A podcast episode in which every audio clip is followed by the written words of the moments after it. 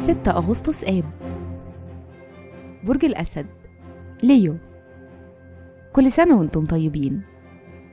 الصفات العامة للبرج الرفيع المشرف الطفل المبدع الفنان والمحب. الكوكب الحاكم الشمس. العنصر النار. الطالع في يوم ميلادكم. رحلة الحياة. حوالي سن ال 16 سنة ولمدة 30 سنة بتبدأ مرحلة بيزيد فيها اهتمامكم بالترتيب وحل المشاكل بطريقة عملية. بتكونوا محددين بخصوص تضييع طاقتكم ووقتكم. أما عند سن 46 فبتتوسع دوائركم الاجتماعية وممكن تكتشفوا مواهبكم في مجال الفن زي الموسيقى أو المسرح أو التمثيل.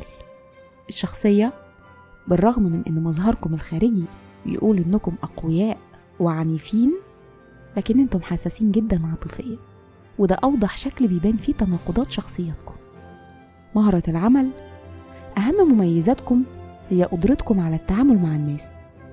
ممكن تنجحوا في مجالات التجارة والصناعة والبنوك أو تديروا مشروعاتكم الخاصة.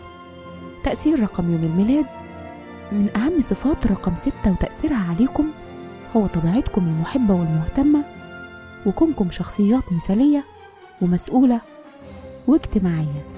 في الحب والعلاقات بتحبوا المرح وبيعتمد عليكم وشخصيات طيبة. بيشارككم في عيد ميلادكم العالم ألكسندر فليمنج مكتشف البنسلين وأحمد الهوان أو جمعة الشوان والمخرج رضوان الكاشف. وكل سنة وأنتم طيبين.